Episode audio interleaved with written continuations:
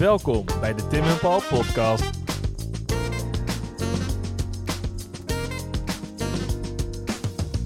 Het is vandaag Veteranendag. En om daarbij stil te staan hebben we een bijzondere gast. Wij kennen hem vooral als vriend van de show Niels Mulder. Maar vandaag is hij te gast als veteraan Mulder van de luchtmobiele brigade. Om te praten over zijn ervaringen in Irak. En zijn motivatie om zich bij de strijdkrachten aan te sluiten. En het belang van zijn rode baret.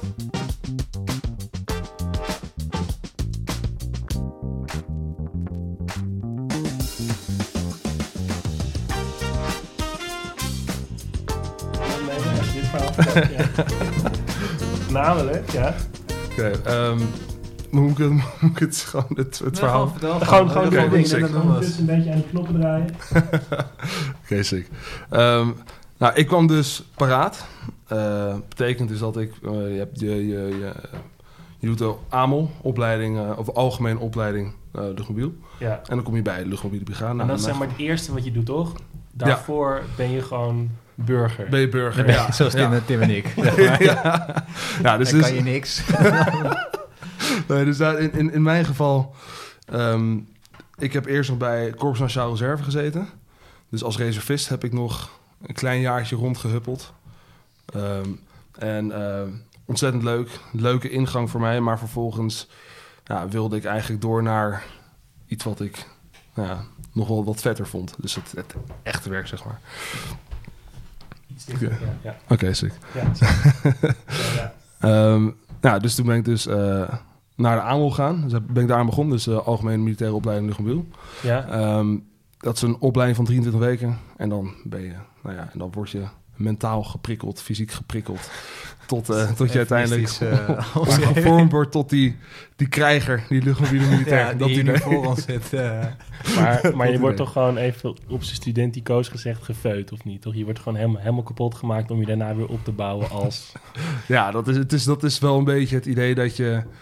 ehm, eh, je, je wordt... Je, ja, je, je, wordt, je wordt gevormd eigenlijk naar de militair zoals zij dat dan graag zien. Ja, Ehm, en dat begint natuurlijk met het. Dus, dus er zit. Vooral als je begint met de opleiding, denk je van, nou, dit is echt. Alles is ziek heftig. Wat gebeurt hier? En denk je, moeten we dit nu serieus doen? Dit is allemaal veel te zwaar. En als je dan die terugkrijgt, denk je van, nou ja, er zit eigenlijk een hele logische opbouw in. Want je begint gewoon met, nou, je komt binnen, gaat eerst ga je, nou, je krijgt al je nieuwe, je zooi. En dan Ja. denk je, what the hell is everything? Want je, je weet helemaal niks. Vervolgens krijg je eerst je kazerneweken en dan rustig eh, opbouwen. Leer je een beetje marsen. Hoe ziet een wapen eruit? Ga een keertje schieten. Uiteindelijk tentenkamp. Dat is een kamp eh, op Schaarsberg. Dus ik ben, daar vindt de AMO plaats. Schaarsberg ligt in de buurt van Arnhem. Weet Ja, je natuurlijk. en, ehm, eh, ehm, en dan vervolgens heb je tentenkamp. Nou, dan, dan, dan slaap je in boogtenten een week lang. Dus dat voelt alweer een beetje intenser. En dan ga ik een beetje lopen met je rugzak. En dan daarna wordt het per week wordt het steeds meer uitgebouwd. Dus dan krijg je een, nog weer gewoon een kazerneweek... waarin je weer theorie krijgt. En dan krijg je de week erop krijg je dat je twee nachten ter velde gaat. En daarna drie nachten en vier nachten. Ja, dus op ja. die manier wordt dat steeds meer uitgebouwd. En dan is toch ook die, die mars, toch? Dat je dan langs allemaal plekken moet lopen en dan helemaal gesloopt terugkomt en dan ben je het, toch? Of niet? Ja, ja, precies. Je hebt je, hebt je, je, hebt je eindweek. Ehm, ik wil zeggen Falcon... Fearless Falcon heet dat volgens mij. En dat is dan een week waarin je 130, 140 kilometer loopt. en dan, en dan Hoe- iets, iets, hoeveel? iets- 130, 140, iets, iets in die trant. Maar met, En- met spul, toch? Ja, Met- precies. Ja, ja, precies. En, En, in- hoeveel, hoeveel weegt dat ongeveer bij elkaar? Ehm, ja, dat verschilt een beetje. Want ja, heb je, eh, dat noemen ze dan eerste, tweede, derde lijns. Dus derde lijns is met rugzak. Tweede lijns is alleen een kleine rugzak. En eerste lijns is eigenlijk alleen maar wat je, op je, of wat je op, je- direct op je hebt. Dus als je vest met eh munitie, dat soort dingen. Rugzak woog tijdens de eindoefening rond de 40 kilo, iets in die trant. Ehm, en dan heb je eerste lijns, dus zeg maar, dus wat je alleen op de man hebt, nou ja, dat is munitie, dat soort zooi, dat weegt 10 kilo, iets in die richting. Oh ja. nou, dus dat ergens iets in die trant. En dan, nou ja, dat is bij elkaar, dat draag je dan mee die week. Ehm, en in die week dan ben je niet alleen maar aan het lopen, maar je draait natuurlijk, eh, moet bepaalde acties ondernemen. Dus dan ga je bijvoorbeeld een, een hinderlaag neerleggen en dan komt er een voertuig aan. Nou, dan moet je dat voertuig uitschakelen met die persoon en dat soort dingen. Eh, en dat eigenlijk inderdaad met die eindmars van 25 kilometer. Ehm, ja, dat is wel dope. En dan ben je uiteindelijk de luchtmobiele brigade. ja. Ja. en dan krijg je die rode pet, die Ja. rode beret waar je zo erg naar gehunkerd hebt. En dat is wel tof. Ja, Ja. dat is heel tof. Want, want wat betekent dat voor jou, die rode beret? Is dat nog... Ja, dat is. ehm, eh, het, is- het, is- het is heel interessant dat je dus. ehm, ja, dat is natuurlijk heel tof. De gehele landmacht draagt een donkergroene beret. Behalve wij en de commando's. Dus de, de commando's dragen een lichtgroene beret. Ja, dat is natuurlijk al helemaal de shit. Eh, en wij dragen een rode beret, een rode beret. Is natuurlijk ook al heel dope. en de rest draagt donkergroen. Dus dan, ja, weet je, dan vind je jezelf toch anders. altijd... Ja, Ja, je vindt je dat je denkt van, ja, toch wel luchtmobiel. Ik heb die pet verdiend en ik ben wel een beetje een macho man, Iets zeg groter maar. dan de rest, ja. Maar ja, en- dat is een En, beetje... het- en dan heb je eigenlijk alleen maar de opleiding afgerond, toch? Op dat moment. Of zeg ik dat? Zeg ik dan? Dan ben ik heel erg denigrerend aan het praten. Maar dan heb je nog niet, zeg maar... Ja, je kan het, want je bent Ja. ervoor opgeleid en je bent getraind. En je bent natuurlijk zo fit als wat. Want je hebt net zoveel kilometer met de volle bepakking eh, gelopen. Eh, en dan, dan krijg je zo'n eh baret dan. Of moet ik zeggen, baretpet? Beret? Ja, Beret? klopt, ja.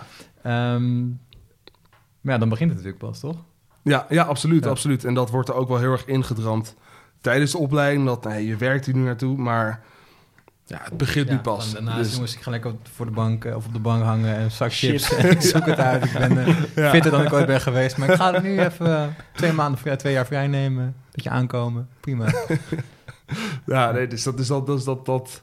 En dat is heel interessant om dan bij jezelf te merken dat je basisfitheid gewoon echt gigantisch gegroeid is. En dat je ook nu, nu ik dan, nou, ik ben nu 2,5 jaar uit dienst, ja. dat ik nu weer begonnen ben met hardlopen. En dat ik merk dat ik vrij snel weer op een prima niveau zit met hardlopen. Omdat je lichaam gewoon een tijd lang wel gevormd is om steeds meer aan te kunnen. Dus dat is wel dope. Ja. Ja. Ja, want we vallen er nu middenin. Hè? Ja, Ja. misschien moeten we Goed even om- gewoon even introduceren Even ook. hè? introduceren. Dat is misschien ook wel sympathiek. Ja, eh, dit doen we in het kader van Veteranendag. Ja, Want eh, Niels, tegenover ons zit een, een echte veteraan. ja. een heuse. Ehm, en ja, vandaag gaan we met jou eigenlijk bespreken hoe het is om in het leger te, bij het leger, in het leger te zitten. Onderdeel, in Onderdeel dienst te zijn van defensie. ja. Ja. Ja. Ehm, Heel erg let op onze, op onze terminologie en zo. Eh, en waar ik ook wel benieuwd naar ben, is, is hoe het voor jou is om ja, niet meer in de, in- bij, erbij te zitten, maar toch nog steeds zo ja, ertoe verbonden te voelen misschien. En of je nog plannen hebt om dat wel weer te gaan doen. Het is een beetje diffuse intro. Het is een een hele maand geen intro. Eh, hele maand Het is strak. eh, niks te nadelen voor jou, Tim. Gaan we maar- het nog een keer doen, Paul? Of Nee, zo? we laten het gewoon lopen, dat is goed. We gaan lopen. gesprek. Maar eh, misschien, eh, Niels, wij kennen jou alle twee van, niet vanwege jouw, eh jouw diensttijd. voor Inst- defensie, Nee, maar wij kennen jou natuurlijk gewoon vanuit het eh, eh, museum. Ja. Daar jou, eh, zijn we jou tegen het lijf gelopen. En dan is het wel interessant om te merken, de meeste mensen die in een museum werken, en dan, ik chargeer een beetje, die eh, hebben niet de fysiek die, die, die, die jij, eh, die jij, ik probeer het een beetje, maar dat ziet er ook niet echt uit.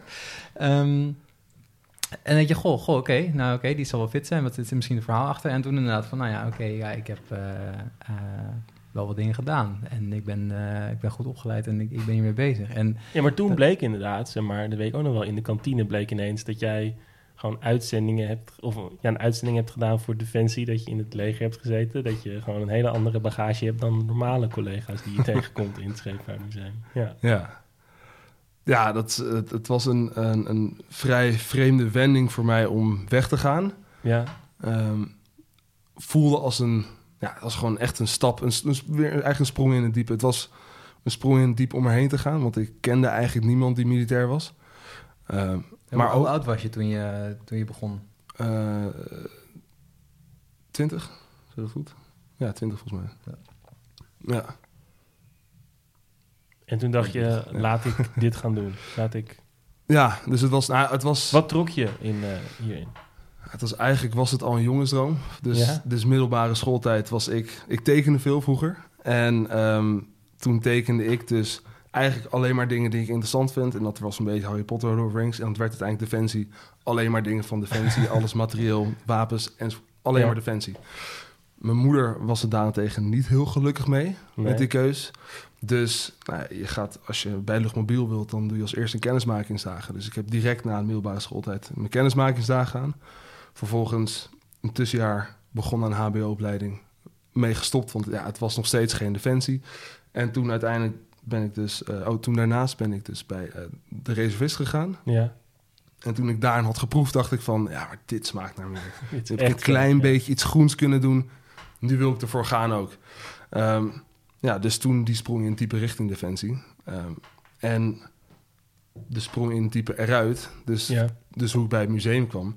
ehm, ja, dat heeft dan weer heel erg te maken met mijn uitzending. Maar het was wel een, ja, het was gewoon een lastige stap. Of tenminste, ja, een moeilijke stap om vanuit die setting te denken van... Ik stop er gewoon helemaal mee en ik ga weer studeren. Ja, want dat kan ik me wel voorstellen. Je, bent, je verdient ineens best wel goed, lijkt me. Gevarentoeslag Ja. misschien ook, toch? Ja, ja, ja, klopt, klopt. En, je, en je bent gewoon niet meer in die vibe van studeren. ehm, en wat heeft je toen wel getriggerd om het toch te doen? Het zal, als je in het museum wilt gaan werken, zal het niet het geld zijn geweest. dat is geen motivatie. Nee, dus, ehm, dus ik denk dat het, ehm, ik denk dat voor mij de uitzending er heel erg mee te maken heeft gehad. Want eh, ik ben me daar, eh, ben me ook heel erg gaan afvragen, ja, wat, wat, wat, wat heeft het voor zin? Wat, wat heeft een uitzending voor zin? En natuurlijk had ik daarvoor ook al over nagedacht. Maar op uitzending begon ik er meer over na te denken. Ehm, en het heeft me ook heel erg getriggerd in, nou ja, wat is bijvoorbeeld de geschiedenis van, nou, in mijn geval Irak. Van wat, wat, wat, wat heeft er allemaal aan voorafgaan dat wij hier nu uiteindelijk Mhm, zitten. Dat heeft eh, voor mij de interesse in geschiedenis heel erg gewekt. En vervolgens dat was, en dat was dat dus ook voor mij de reden dat ik zoiets had van, nou ja, ik ga nu weg. Ehm, nou, dan is geschiedenis wel iets heel erg tofs om in te verdiepen. Juist omdat het, ja, ik heb het niet eens gekozen in de, op de middelbare school, in de, in de bovenbouw. Dus toen vond ik, er, vond ik er geen bal aan.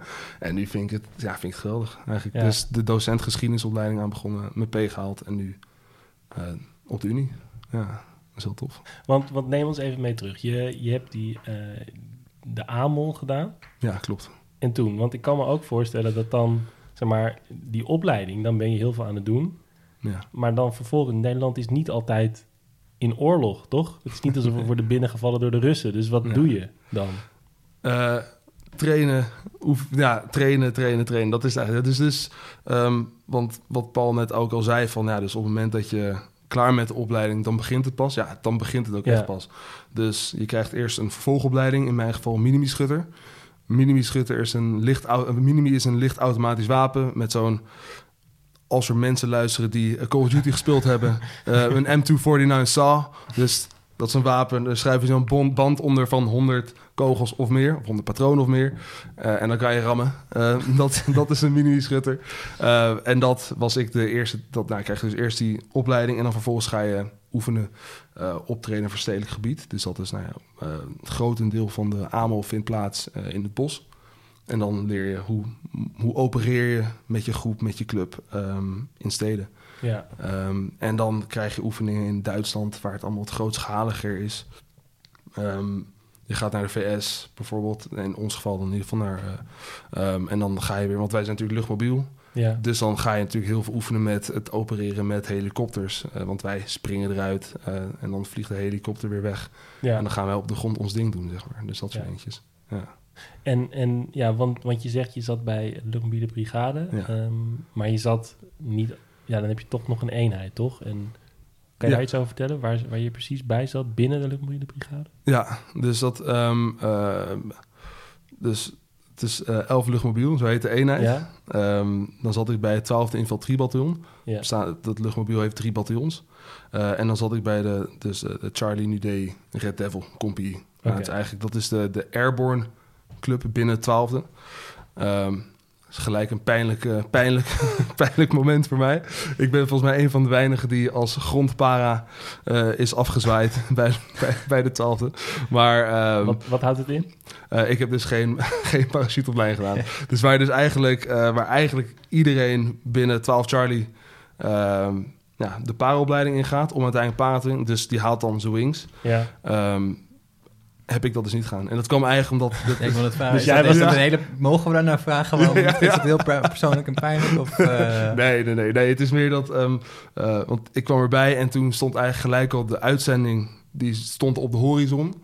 Ehm, Hmm. En gezien er nog best wel wat mensen blessures krijgen bij het springen... hadden ze iets van, nou, dan schrappen we die opleiding. Eh, of als in, dan gaat er voor de uitzending gaat er niemand heen... En daarna ben ik vrij snel weggegaan. Dus het had eigenlijk geen zin meer voor mij om de pauwopleiding in te gaan. Oh ja. Dus vandaar. Dus jij hebt nooit je wings gehaald. nee. Dus ik heb, dus ik heb nooit mijn wings En je had niet nog niet al stiekem nog maar dat je denkt, nou oké, ik, ik, wacht tot anders De geschiedenis vind ik wel heel tof, maar ik, ik wacht nog even een half jaar of een jaar tot ik die... eh, Ja, ja ik, wil, het- ik wil het nog wel gaan halen. Dat is, ja, maar dat is natuurlijk lastig. Want dat, je, zeg maar, en dan, dan zit natuurlijk weer zo'n verschilletje in. De wings, nou, ik heb er hier eentje op tafel liggen, maar het is eigenlijk een, een parachute met wat soort vleugels eraan. Eh, heb je dat met gevechts, dus met, een, met zeg maar, een gevechts nu gedaan, dus met een rugzak en zo, krijg je een steegje. Heb je dat niet gedaan, dus alleen maar, eh, ja, gewoon alleen Een zonder overal, toch? precies, Ja. precies, en overal met parachute krijg je alleen zo'n streepje eronder. Ja, en dat wordt natuurlijk, dat, ja, die wordt niet uitgelachen bij, bij, bij het afjarring, maar het was wel een beetje van, oh, Nee, die moet je het goed doen of niet, Ja, ja, ja. dat wel. Maar, maar die heb je ook niet. Nee, nee, nee, nee. nee, nee ja, daar, wat was jouw rol dan? Nee, daar, daar, kan ik me, daar kan ik me niet mee vertonen natuurlijk. Nee. Nee, precies. Nee, dan, dan, liever, dan liever niks. Maar dat is, Ja. dat is even een zijstapje toch. Maar ehm, Niels, het is toch ook zo dat, dat daar ook weer verder nog een soort hele hiërarchie in zit. Dus wat je zegt, je hebt dus de eerste, de instapwing is alleen in je overal. Dan heb je de tweede wing, is dan met, met nog gevechtsoutfit. Ik weet niet hoe, hoe het echt heet. Maar je hebt toch ook nog dat als je echt zeg maar in, in oorlog of in, in, in een oorlogsgevechtssituatie gesprongen hebt, dan heb je toch nog ook weer een sikkeren, toch? Ja, ja, en dat is inderdaad dan, dan zie je inderdaad met nog een paar sterretjes erbij, met drie sterretjes erbij. Ehm, en dat zijn voor zover ik weet eh, van Nederland alleen maar eh, een paar jongens van KSC die dat gedaan hebben. Dus de commando's in, echt. Ja, ja, precies. Ja, En volgens mij hebben die, dacht ik, in Afghanistan hebben die een paraatsprong gehad. Ja, dus dat is wel heel dope. Dat is wel echt sick. Ja, ja maar er zijn, maar dat, en dat is dus ook wel weer het lastige. En dat heeft dan, ja, dat heeft misschien weer te maken met het vorm van oorlog voeren. Maar ehm, het zeg maar luchtmobiel, als zij springen, of in ieder geval het gros, eh stringt eh, met een static line. Nou, dat is wat je eigenlijk kent van de Tweede Wereldoorlog. Van Band of Brothers, toch? van Band of Brothers, Ja. precies, ja. Op Met een- zo'n haak en dan Precies, afroepen. precies. Ja. En iedereen gewoon de klap op de schouders en gaan. Succes, Ja, jongens. Heel Ja. tof, ja, Ja. precies. Ja, is, eh, even die, voor de mensen die niet dat hebben gezien, dan heb je in het vliegtuig een soort van kabel en daar hang je iets aan en dan gaat die parachute automatisch open, toch? ja, En dan is het ook meestal op, op een lagere hoogte. Ja, ja, met drie, drie à 400 meter iets Ja. in het hand. Ehm, ja, en dat is dus eigenlijk heel grootschalig, eh, een hele grootschalige inzet. En hoe bijvoorbeeld, ehm, je hebt ook bijvoorbeeld een kleinere club binnen de luchtmobiel Pathfinders, maar ook de commando's. Als zij springen, dan hebben ze vrij, dat noemen ze dan een vrije valsprong. Eh, het is van drie kilometer hoogte of nog hoger. Eh, ja, dat is natuurlijk, dan kun je een beetje zweven, een beetje sturen. En trek je op een gegeven moment trek je hem zelf open, zelf open. En dan krijg je zo'n rechthoekige parachute waarmee je dan kan sturen in de lucht. Dat is heel dope. Maar eh, ja, heel top. Maar dat Maar gebeurt dat- niet zo heel vaak. Dat, eh, nee, precies. Maar dat, dat is natuurlijk, qua inzet is dat logischer dan zoiets als Dat wat wij een- luchtmobiel doen. Want dat, ja. want dat is natuurlijk... Dat er een hele brigade wordt gedropt Ja. in een Kuala in Afghanistan of in Irak. Precies. zo, toch? Want Ja. volgens mij hebben de Fransen hebben dat wel zo'n ook zo'n static line Ja. gedaan in Mali, dacht ik. Maar dat was ook meer volgens mij zoiets van, ah, we kunnen het nu doen. Ja. Dus, hey, Fuck it. Ja, precies, let's go. binnen. ja, precies. Ja, Weet je, we hebben een mogelijkheid om het te doen. Let's go. Want Ja. het was, ik was eh, in, in het Airborne Museum heb je daar nog een kleine tentoonstelling over gemaakt toen de luchtmobiele brigade volgens mij 15 jaar of 25 jaar bestond, want dat was zijn rond 19 92 zijn ja, ze opgericht. 92 Ja. opgericht, ja. En toen kwam ik er dus ook achter, wist ik veel, dat dit dus nog nooit gebeurd was, toch? Dat de luchtmobiele brigade dus 25 jaar, 30 jaar aan het trainen is en nog nooit gewoon is ingezet in de zeg maar, setting waarvoor ze opgericht zijn. Ja, ja dat, dat is... eh, dat is eh, Het is best wel space, toch? ja, dat is best wel... ehm, ik zit nu ook eh, even na te denken, maar dat is eigenlijk... Maar dat klopt wel volgens mij, want... eh, ons, zeg maar, de specialiteit van luchtmobiel is dus echt het, het, het air maneuver. Ja, Dus geïntegreerd optreden met, met, eh, met helikopters, gewoon met, of met vliegtuigen. Dus met de luchtmacht. Ehm, ja, dat is echt, want dus ook Afghanistan bijvoorbeeld ook gewoon weer met, met, met, met panzervoertuigen. Volgens mij heb je, heb je daar wel eens, wel eens met de helikopter gewerkt, maar pin me hier niet op vast. nee, nee, nee. maar, Nee. ehm, en ook mijn uitzending was dus ook weer niet eigenlijk, ehm, was dus ook weer niet met de lucht, eh, Ja, zeg maar. Leuk dat je het noemt, Niels. Jouw uitzending. Ja, Want je hebt net verteld hoe- dat tijdspad ging. Eh, Ja. je, je kwam erbij. ja. eh, en toen wist je eigenlijk al meteen, we gaan er naartoe. Ja, ehm, ik ben ongeveer iets, iets meer dan een jaar na mijn op, nadat mijn opleiding was afgerond. Die was klaar 26 augustus en we zijn... Welk jaar? eh, sorry, eh, 26 augustus 2016 kwam Ja. ik binnen. En 17 september 2017, toen ging ik weg. Dus toen ging ik naar Irak. Ehm, dus dan op een, op een gegeven moment dan... Nou ja, het gerucht gaat dan al. wissen. Je hebt eigenlijk al ergens wel gehoord van... we gaan wellicht die kant op. Eh, en dan op een gegeven moment krijg je een briefing van... nou, het wordt echt duidelijk, wij gaan die kant op. Ehm, en dan, nou ja, dan wordt het dus ook iets duidelijk van... wat wordt dan precies de taak, wat wordt de rol of wat, en wie gaan er dan precies mee... Wat wordt hun taak voor? Wat, wat, wat is dan de taak voor een van die mensen die meegaan? ja. En dan begin je eigenlijk met het opwerken naar eh, het vertrek toe. Want, want zo'n briefing, gaat dat dan op, op bataljonsniveau, op compagniesniveau? Hoe, hoe groot was je uitzending? Hoeveel mensen gingen er mee? Of ging je Ehm, gewoon met je sectie van je peloton zo van koekoek, wij gaan vast? ja. Eh, ja, dat ligt er heel erg aan, aan de eenheid weer. In ons geval was het... eh, wij gingen eigenlijk als... eh, als Charlie Compie gingen wij. Maar Ja. dan wel eigenlijk één peloton... Ja, één peloton van Charlie ging eigenlijk mee. Ja. Ehm, dus dat is relatief weinig. Nou, uiteindelijk was de, de hoeveelheid mensen die meegingen met ons richting... Zeg maar, de totale club was ongeveer 150 man. Ehm, om dan gelijk... Ja, en dan 50 mensen daarvan zijn trainers. Nou, om dan even te vertellen wat de uitzending was. Ja, ja, ja. Eh, CBMI 9, dus ehm, Capacity Building Mission in Iraq. Ja. En het ging dan om het opleiden van eh Koerdische militairen. Ehm, dus in dat geval waren dus 50 mensen. Dus 50 mensen van die 150 die trainers waren... en de rest ondersteunend of op ander gebied ja, bezig daar. Ja. ja. Ehm, dus, ja, dus dan krijg je je briefing... Als ik terugdenk, volgens mij zaten het met 100 plus man of zo in die zaal. Iets in die richting, maar in ieder geval in Schaarsbergen. ja. En dan vervolgens krijg je op kleiner niveau krijg je dan te horen van nou ja, die staan wel of niet op de lijst. Ik stond eigenlijk op, op de lijst als reserve. Ehm, dus het was eigenlijk nou ja, echt spannend of ik wel of niet mee zou gaan. En dat bleef ook heel erg lang tot ongeveer twee maanden voordat, ik, voordat we weggingen. Toen hoorde ik van jij wordt het definitief, want iemand anders ga- ging uiteindelijk niet mee. Dus dan had ik het geluk om mee te gaan. Ja. Maar dat is wel space, toch? Dus je zou last minute... Ja, eh, en, en Ja. dat je ook niet Ja. gewoon op eenheidsniveau zegt van...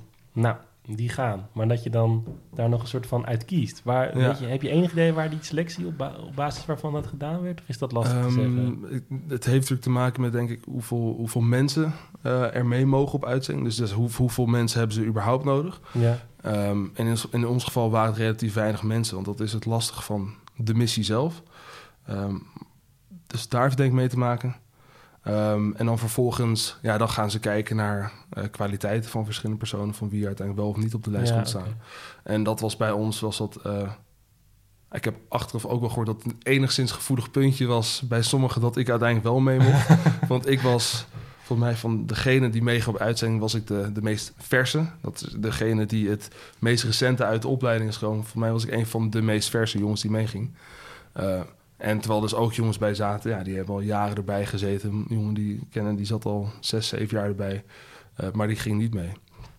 Dus dat was... Dat Zo, zat, ja. Dat dus dat, dus dat ja. lag niet altijd even, lag niet bij iedereen even lekker. Zeg maar. maar dat is natuurlijk ook wel begrijpelijk, want dat is het, ja, de uitzending, daar doe je het voor, daar train je voor, ja, dus je ja, wil Zes weg. jaar in wacht zit en dan Ja, komt zo'n nee, snotneus. Die komt dan ja, die er een jaartje bij zit. Ja, hallo. ja, ja. Dus, dat, dus dat was wel. eh, maar ik ne- neem lastig, aan dat je, als je eenmaal daar bent, dat het ook wel een soort van, nou oké, die, die politiek, zeg maar, dat boeit niet meer, want we zijn nu hier en we moeten gewoon hier dingen doen. Nee, Zeg maar, natuurlijk, dat, jij, dat, dat, het moment dat je daarin ja, gaat, absoluut, is het wel... absoluut. Toch? Ik neem tenminste, Ja. nee, zeg ik nu niet zo raar, dat ik aanneem dat de rest van de mensen waarmee je omging daar Nee, absoluut. ja, ja. wel niet vreemd over of zo. Nee, en, en dat is natuurlijk ook een, het is een besluit wat vanuit, vanuit hogerop komt. Dat is natuurlijk een, luid, een luitenant samen met eh, dus een officier, samen met een onderofficier en wellicht nog meer mensen die daarover spreekt. En uiteindelijk denkt van, nou, die jongen is wel geschikt om die en die reden. En in mijn geval was dat volgens mij ook, omdat ja, ik heb, mijn Engels is best wel prima. En eh, Hmm. ehm, ja, ja, qua lesgeven en dat soort beetje ja. slimme jongen, toch? Ja, dat, dat. Ja. ja. Gewoon zo, ja, goede opleiding misschien gehad ook, ja. Ja, ja precies. Ehm, ja, en dan, dan, en dan ga je dus dat opwerktraject in. Of tenminste, daar, daar dat moment zaten, we natuurlijk wel in. Ehm, en dan, dan... Ik heb bijvoorbeeld Engelsles gekregen. Nou, Engelsles moet op peil zijn. Ehm, lesgeven in... Of eh, oefenen in lesgeven. Hoe word je... Nou, want je, uiteindelijk, we zijn een gevechtseenheid. Wij waren een gevechtseenheid. Hoe, hoe de hel ga je goed lesgeven? Want eigenlijk zijn er sergeanten en dus, dus uh, onderofficieren en officieren... die kunnen dat wel, want die hebben dat... Uh, het GOS heeft dat in ieder geval wel gehad... Um, in hun opleiding Ja, zelf. precies, want ja. dan moet je zelf ook instructies geven aan anderen. Dus dan ben je er natuurlijk al vaardig in. Terwijl als manschap, als soldaat, als pax... Ja, heb je eigenlijk geen idee. Want alles wordt je verteld en je moet natuurlijk Ja, eh, je goed kunnen gehoorzamen. doen. Ja, precies. Ehm, dus daar kregen we bijvoorbeeld les in. We kregen bijvoorbeeld ook les in. Dus nou, hoe treed je op met voertuigen? Dus ehm, eh, omdat wij natuurlijk, nou ja, wij waren dus niet ge- een gemotoriseerde eenheid. Dus Zandhazen, toch? Lopen. ja. ja, precies. Ja, dus, dus nou, daar kregen we dus ook les in van, nou, dus hoe ga je van A naar B eh, met, in, in de kolonne met voertuigen? Wat doe je op het moment als je contact krijgt? En contact is op het moment dat je beschoten wordt. Hmm. Eh, hoe reageer je dan? En nou, dan ga je bijvoorbeeld werken met een voertuig dat wat, wat de weg blokkeert of eh, een voertuig dat wordt uitgeschakeld. Hoe zet je een ander voertuig ervoor om uiteindelijk weer weg te kunnen en dat soort dingen. Dus daar Maar, maar dat is best wel sick, dat je dus, ehm, hoewel het een trainingsmissie was, wel ook gewoon echt weer getraind werd in, stel dat we moeten knokken, dan moeten we het wel kunnen. Ja, ja dus dat is, en dat, dat heeft natuurlijk wel te maken met ehm, eh, ja, gewoon de uitzending zelf. Want wij we zijn dus naar Irak gegaan. Ehm, onze uitvalsbasis in ieder geval, want we hadden, er waren drie verschillende trainingsteams. En ehm, wij zaten in Erbil, dat is eigenlijk de hoofdstad, van Koerdisch Iran. Dan had je nog een trainingsteam dat zat in Atroush, meer het noorden. En Manila, dat zat verder in het oosten. En ehm, om dan een klein beetje over het verleden van die regio te vertellen. Graag, ja. is dat je, Daarom zitten we hier toch? Ja, Geschiedenis. ja, Ja, nice, nice. allemaal leuk. Ja. Ehm, is dat je dan... ehm, ehm, dus nou, Irak is natuurlijk een vrij bekende... on- in minder stabiele situatie, een conflictgebied.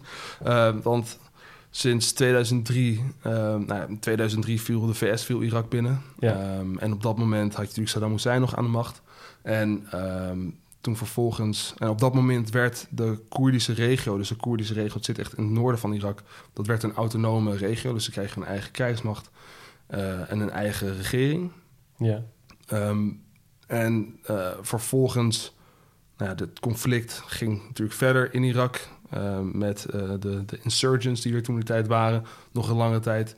Uiteindelijk trok natuurlijk de VS trok zich terug. IS ontstond, die begon te vechten, dus dat is ergens rond 2014. Ehm, en die eerst wat meer in Syrië en die kwam oostwaarts richting Irak.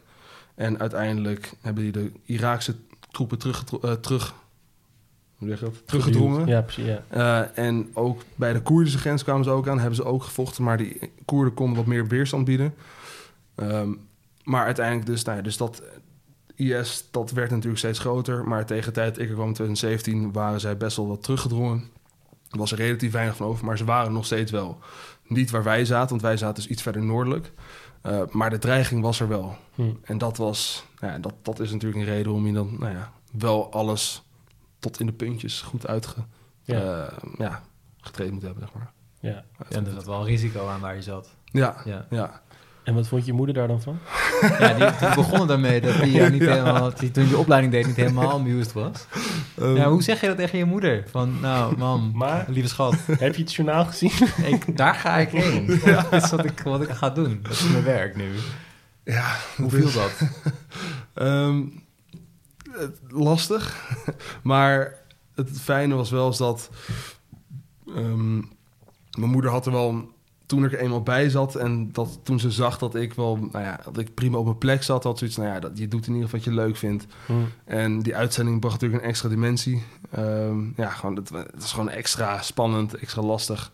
Maar eh, ja, gewoon open kaart. Ja, natuurlijk. Dit is, Je dit is kan relatief... En het is, gaan houden, toch? nee, nee, Nee. precies. Nee, wel gewoon, ja, en jaar in relatief... Irak geweest, man, by the way. Sorry, sorry dat ik niet op je verjaardag was. Ja, ik kon even mijn telefoon niet op. Nee, ik had geen bereik. Nee. Nee, precies. Maar, maar wel dus eh, proberen een zo realistisch mogelijk...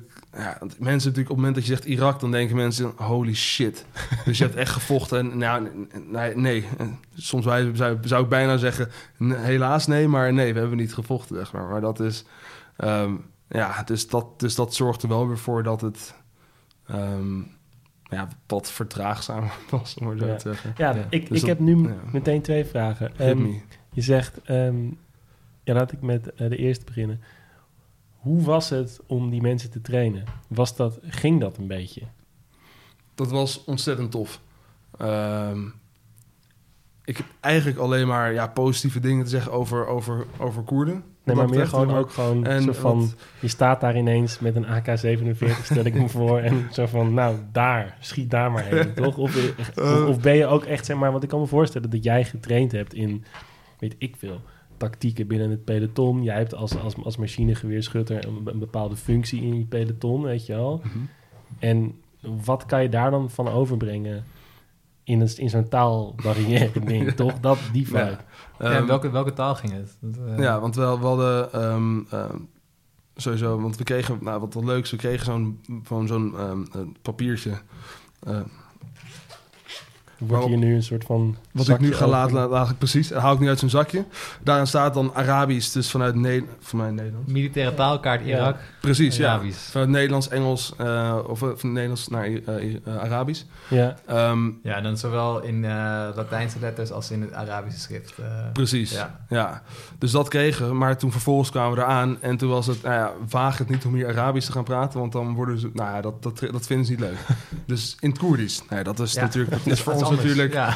precies, alsnog niet te doen. Gelukkig jij- hadden- Zag Iedereen braaf en vliegt daar naartoe nog dit dingetje en, eh, precies. Ja. Maar ja, gelukkig hadden we tolken, oh dus wij praten in het Engels tegen de tolk en de tolk die maakt daar een mooi verhaaltje van. Ehm, en eigenlijk hadden we dan, ehm, zag een week, zag dan eigenlijk, we hadden, we hadden een compagnie kregen we dan per groep. ja, Dus dan kreeg je 150 man per trainings per, per groepje. ja, Of sorry, 150 man per trainingsteam, dus per 15 man. Eh, Ja. Dus dat verdeel je, dus dan heb je weer een peloton per 5 man. Uiteindelijk, nou, sta je dus in je eentje voor een groep van 50 man, je dan iets te vertellen. En ehm, voor vier weken lang. En ehm, eigenlijk hadden we dan gewoon, nou, ja, proberen zo eh, duidelijk mogelijk, eh, nou, gewoon, eigenlijk gewoon hele normale les gegeven. Dus die begint met wat theorie. ja, En vervolgens ga je dat dan oefenen. En, en dan we hebben ze dus lesgegeven in, ehm, in eigenlijk alle basis militaire vaardigheden. Of tenminste, veel, zoveel mogelijk militaire basisvaardigheden. Dus ehm, eh, eigenlijk alles gewoon van... Nou ja, want ze konden heel goed marsen. Dat konden ze. En ze konden goed hun... En hun wapens waren allemaal heel schoon. Eh, maar voor de rest, qua tactisch, was er natuurlijk weinig. Dus, we, dus het ging om het... ehm, eh, dus bijvoorbeeld, wat doe je op het moment dat je contact hebt? Nou, hoe reageer je erop als groep? hm, Ehm, dus je krijgt bijvoorbeeld eh, contact rechts of contact front, whatever. En dan, dan ontplooi je. Dus jij moet op een bepaalde linie komen. En dan ga je die dreiging aan. En dan doe je dan door sprongsgewijs voorwaarts te gaan. Dus dan één iemand schiet en dan rent iemand anders naar voren. Die neemt het dan over, waardoor je dan, nou ja, een soort van voorwaarts steeds springt. dichterbij komt. ook, Precies, ja. ja. Of, of afbreekt, dus de andere kant op gaat. Dus bijvoorbeeld dat. Ehm, eh, medische vaardigheden. Hm. Dus wat doe je op het moment dat iemand geraakt wordt? En ehm, wij hoorden daar dat hun, dat hun standaard drill was... eh, op het moment dat iemand eh, neergeschoten is... dan laat ze een busje voorkomen... flikken ze diegene in het busje... en dan Ja, rij je naar het weg. ziekenhuis en dan veel succes. Eh, terwijl ja, uiteindelijk op het moment dat je een catastrofale bloeding... dus zeg maar, dus dat is een schotwond in het been... stel je legt een, legt een tourniquet aan... Ja, dat, dan vergroot je de kans dat iemand Precies, in dan leven blijft. dan dat busje, zeg maar. Dat is... Precies, ja, Ja. precies. Het liefst nog wat andere handel- han- handelingen... dat niet iemand ook nog stikt. Dus dat je zorgt dat de ademweg vrij is, dat soort dingetjes. Dus daar hebben we... Maar als, als al bijvoorbeeld zoiets als een tourniquet onthouden... en dat toepassen, nou, dat is al, dat is al Dan nice. jij, vet. Ja, precies. Dat is al nice. Ehm, ja, is echt van... Ja, en ook bijvoorbeeld het, het base security. Dus hoe richt je beveiliging op je base. Ehm, maar ook een, een, een checkpoint. Dus wat doe je met een voertuig wat aankomt? Hoe check je die? Dus dan... En, eh, ja, dus, dus hoe zorg je ervoor dat er nou, nergens een bom in zit? Tenminste hè, op, op, grote, op, op, Ja. op grote lijnen. Zoveel tijd heb je natuurlijk niet. Dus eigenlijk dus al dat soort dingetjes geven ze lessen. Maar ook wat doe je met een IED? Dus een Improvised Explosive Device. Hoe ga je daarmee om? Eh, eigenlijk niet. Zoveel mag afleiden. Maar Ja. dat, Maar, Als je je eentje ziet, dan moet je gewoon Ja, precies. melding van maken en dan Ja. ja. Naar achter lopen. ja, heel snel de andere kant op gaan. Maar het ging dus wel echt verder dan mensen leren schieten, toch? Begrijp ik Ja. het verhaal. Het was echt ja, gewoon een soort ja, van absoluut. basiskunde als militair. Ja, ja, dat was wel echt het doel. Ehm, ja, mensen hopelijk wat eh, vaardiger te maken op, op oh ja, verschillende punten. Maar uiteindelijk is het... ehm, als militair, hoe minder je eigenlijk zou hoeven schieten, hoe beter je, je, je operatie eigenlijk gaat. Eigenlijk, als het om een gevechtssituatie gaat. Ja. Dat, meestal in ieder geval. Maar toch zei je net dat het ook jammer is dat je niet eh, in een hinderlaag Ja. Ja, dat, dat, is, dat, is, het, dat is het, hele, het, he- het hele lastige. Is dat je. Nou, het, het- ik vergelijk het altijd met het trainen voor die voetbalwedstrijd. Dus dan wil je uiteindelijk die voetbalwedstrijd ook spelen. En, en, en dat is het lastige. Is dat je. Nou ja, ik ben opgekomen, wat is het? eh, februari 2016 of maart 2016. Eh, en dan uiteindelijk, dan anderhalf, later, dan anderhalf jaar later sta je in Irak. Maar daarvoor zit natuurlijk ook nog een heel mentaal proces. Want je hebt natuurlijk ook nog in die keuringen. En ik leef er eigenlijk al, je leeft er eigenlijk al jaren naartoe voor dat moment dat je op uitzending gaat. En dan eigenlijk wil je dan ook gewoon doen wat je getraind hebt. Hoe Ja. raar dat ook eigenlijk is. Ja, maar Terwijl- voor mij als, als burgerlul, zeg maar, is denk ik, ja, mij niet gezien, weet je. Ik, en het is ook heel goed dat ik dan niet in, de, in dienst zit, maar het soort van, dat je dan toch wel, je bent zo getraind op van, oké, als het moment er is, dan... En ook het vertrouwen wat je dan in jezelf en de rest van, je, van de mensen om je heen heeft, van als er iets gebeurt, dan... Ja, dan weten we waarschijnlijk wel wat we moeten doen. Of in ieder geval misschien na de eerste paar seconden wel. Ja. Maar ik kan me dat gewoon totaal niet voorstellen als hier nu de pleuris uitbreekt. Dat, Ja. dat ik dan weet wat ik moet doen of zo. Weet je wel. Dat die Ja. mentaliteit ook heb van... Nou ja, dit is eigenlijk niet, misschien niet waar je op hoopt, maar wel een soort van... Ik ben er klaar voor dat dit gaat gebeuren of zo. Die, die, die constante paraatheid of zo. Dat is wel... Ja, ik, ik, ik denk dat dat ook gelijk het ook iets is wat het. ehm, waarom ik het dus juist ook eigenlijk wel zou willen. Want ik wil eigenlijk ook weten van mezelf. Van, want het heeft ook weer te maken met waarom ik bij Defensie ben gegaan. Namelijk om mezelf. Ja, zeg maar mezelf proberen tot het uiterste te pushen. Steeds verder. Wat kan ik fysiek en mentaal aan?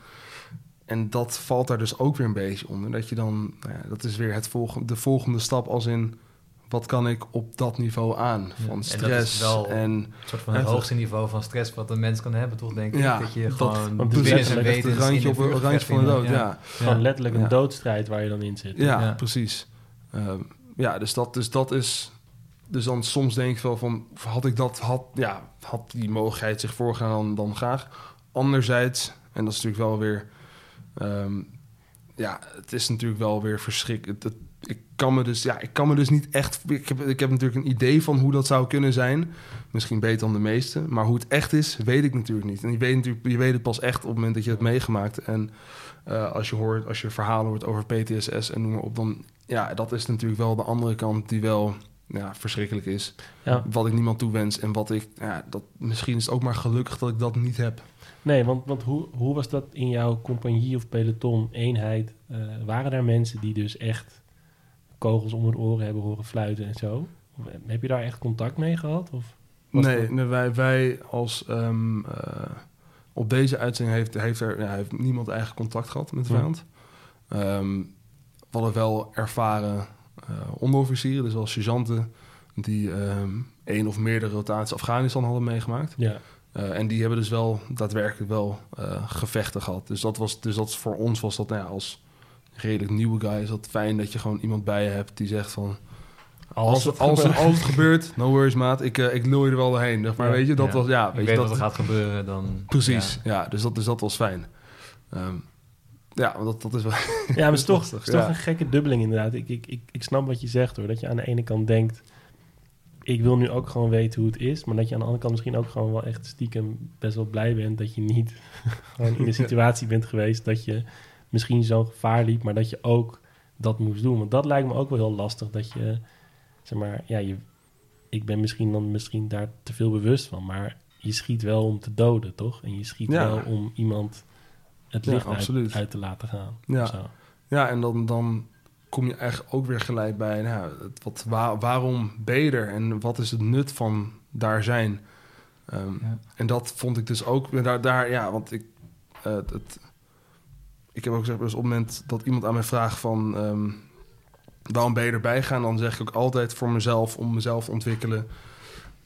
En niet dat ehm, stukje internationale veiligheid vergroot iets in die richting. Want dat vind ik, vind ik zelf dus een hele lastige.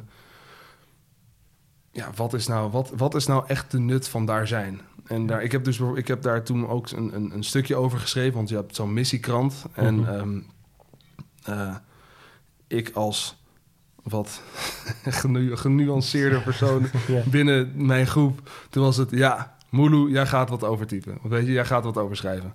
Ehm, nou, dus toen heb ik dus ook zo'n soort, een soort ja, als ik het nu, ik heb het gisteren teruggelezen en Ja. dacht, leuk. Eh, want ik ben weer een beetje, kom ik een beetje in de sfeer van de uitzending. Dacht ik, ik heb nog nooit zo'n slecht stuk gezien. ik vond het echt verschrikkelijk om terug te lezen, omdat het, nou, ja, die, En je moet nooit je oude stukken terug... eh, Nee, nee, je moet nooit onze oude podcast terugluisteren. Weet je. Dat is gewoon van, dat was jij toen. ja, ja, Groot wekker omheen. En, ja, ja. ja, maar dat. eh, Maar wat was de strekking van dat... eh, Ehm, nou, dat je dus dat, dat we er zijn ehm, ehm, om. We waren er dus om Koerdische militairen op te leiden. En eh, we waren op verzoek van de Iraakse overheid. Dat was eigenlijk het eerste lastige was al dat op eh, een week na aankomst hadden de Koerden een onafhankelijkheidsreferendum. Ehm, dat mondde uit in een conflict tussen de Irakezen en de Koerden. En dat was dus heel raar. Dus die begonnen met elkaar te vechten tot op een afstand van iets van 40 kilometer bij ons vandaan. Dus dat redelijk, redelijk dichtbij. Ehm, En jullie, ja, nog even recap. Jullie waren er uitgenodigd door de Irakezen. Precies. En jullie trainen de Koerden. Ja. En die lagen ondertussen met elkaar overhoop. En jullie zaten met die Koerden in het kamp. Precies dat. Dus, dus dat is dus heel raar dat je dus met Koerden... Ja, dus dat je precies, precies dat eigenlijk. Ja, je traint Koerden die eh, vervolgens met Irak aan het vechten zijn... terwijl we daar op, op jou verzoek hebben uitgenodigd om daar te komen. Ja, precies. Dus dat... Dus Dus dat schizofrene situatie inderdaad. Ja, Ja. ja. ja, dus dat vond ik er lastig. Maar sowieso vond ik het een hele lastig. In de zin van... Ja, wat, wat op het grotere, het, pla- op het grotere plaatje... wat maakt dit voor verschil? Dat je dus deze paar militairen aan het... of deze paar Koerden aan het trainen bent... Ehm, en hoe gaat, ja, want als je dan kijkt naar bijvoorbeeld ehm, ehm, de, de VS, die le- heeft bijvoorbeeld de Mujahideen natuurlijk eh, wapens gegeven en deels opgeleid om te vechten tegen de Sovjet-Unie. En vervolgens staan ze een aantal jaar later staan ze er zelf tegen te knokken. Dus dat ik ook weer zoiets van, ja, oké, maar wat Ja, is je dan... gaat nu die Koerden opluiden en misschien 20, 30 Ja, jaar later... Precies, ja. dus wat, wat, wat heeft dat dan weer voor gevolg? En in hoeverre is het dus verstandig om weer partij te kiezen? Wat, nou ja, ehm, de NAVO wel vaker heeft gedaan, wel vaker doet in het Midden-Oosten. Dus dat vond ik wel een lastige. Ehm, en sowieso dus, dus het stukje met deze paar mensen die je opleidt. Eh, terwijl ik eigenlijk ook alweer heb gehoord van... eigenlijk maakt het niet heel veel uit wat je doet... ehm, als Nederland binnen de NAVO zijnde... zolang je maar je steentje bijdraagt. Dat is natuurlijk ook wel een beetje... Binnen via- de- via- Ja, binnen politieke NAVO. de... ja, Ja. precies. Ja, dus, dat, dus, het, dus dat dit deel is van dat grotere politieke spel. Want dan wordt er aan Nederland gevraagd: kun je een bijdrage leveren? En dan ja, dat doen we dat. En dan doen we het door dit dan te doen. Ehm terwijl ik me dan echt wel afvraag van ja, wat, wat is dan de meerwaarde van precies dit ondernemen in dat grotere plaatje? In hoeverre is het echt van landsbelang? In hoeverre ben je echt de belangen van Nederland aan het verdedigen? Of aan het belangen van Nederland, eh, Nederland aan het behartigen?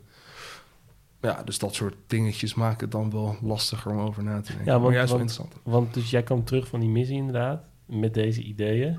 Ehm, misschien heb je er wel een hele leuke tijd gehad, kan ik me voorstellen. Ehm, Zeker, zeker. Maar toch besloot je toen om vrij, ga- vrij snel, voordat je je parachuteopleiding had gehad, te zeggen van, ja jongens, ik schei hiermee uit. Ja, Dat kwam hierdoor? Of dacht je, of vond je het ook...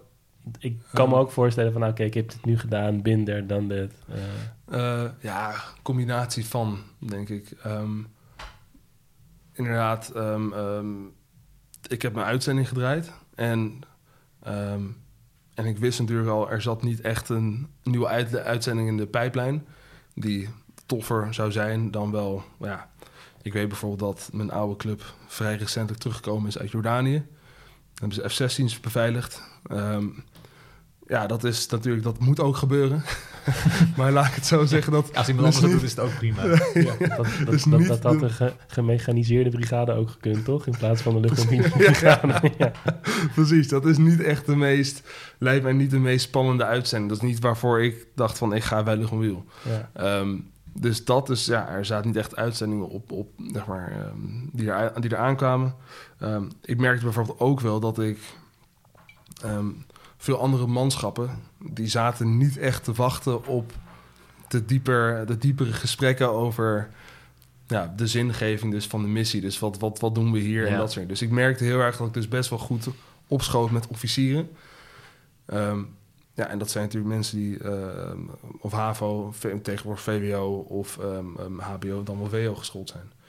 dus toen merkte ik van ja, ik merk dat ik daar heel veel behoefte aan heb. Aan lezen, docu's kijken, dat soort dingen. En dat, dat type gesprek, ja, dan gaat er misschien iets mis dat ik, als ik nu te lang blijf, blijf rondlopen als soldaat, waar het ik wil zeggen, niet, het is niet dat het niet gewenst is, maar... Ja, je kon je ei misschien ja, je niet bent als soldaat, ja. Ja, je kon je ei misschien gewoon niet helemaal kwijt in die setting. Precies, ja. ja. En, en, en daarom begon ik wel echt achter me af van... ja, wat, wat, heeft het, wat is voor mij de weerwaarde om er nu nog langer bij te blijven?